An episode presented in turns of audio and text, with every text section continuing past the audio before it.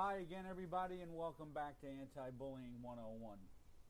These podcasts are designed to create awareness about the bullying epidemic and provide teachers, administrators, parents, and even students with information about the dangers of bullying and why we have to take a comprehensive approach when dealing with the problem.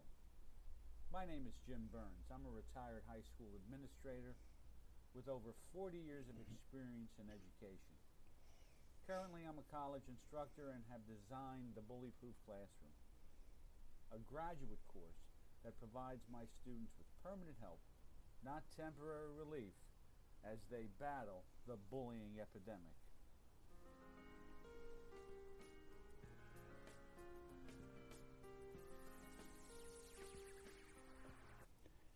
Today, we're going to continue our series and are going to be talking about behaviors that kids exhibit and when they're not dealt with correctly will weaken any classroom or school. When too many of these behaviors exist, everyone can suffer from what I call the kryptonite syndrome. Today we're going to be discussing the statement, I like you, but don't like your behavior. Let's be honest. You don't like the kid. The truth is, we are all measured by our behavior. I own my behavior. I am my behavior.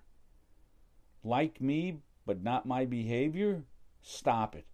There are some adults that we don't like because of their behavior. Unfortunately, we might be married to one. Are kids any different? The truth is, I don't like you because of your behavior.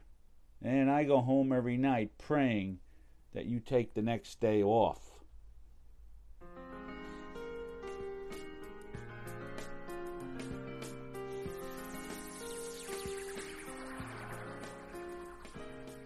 I like you, but I don't like your behavior.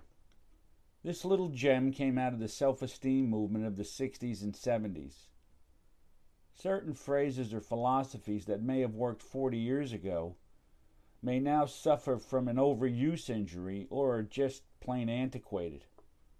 Students who are rude, discourteous, and disrespectful can be difficult to like.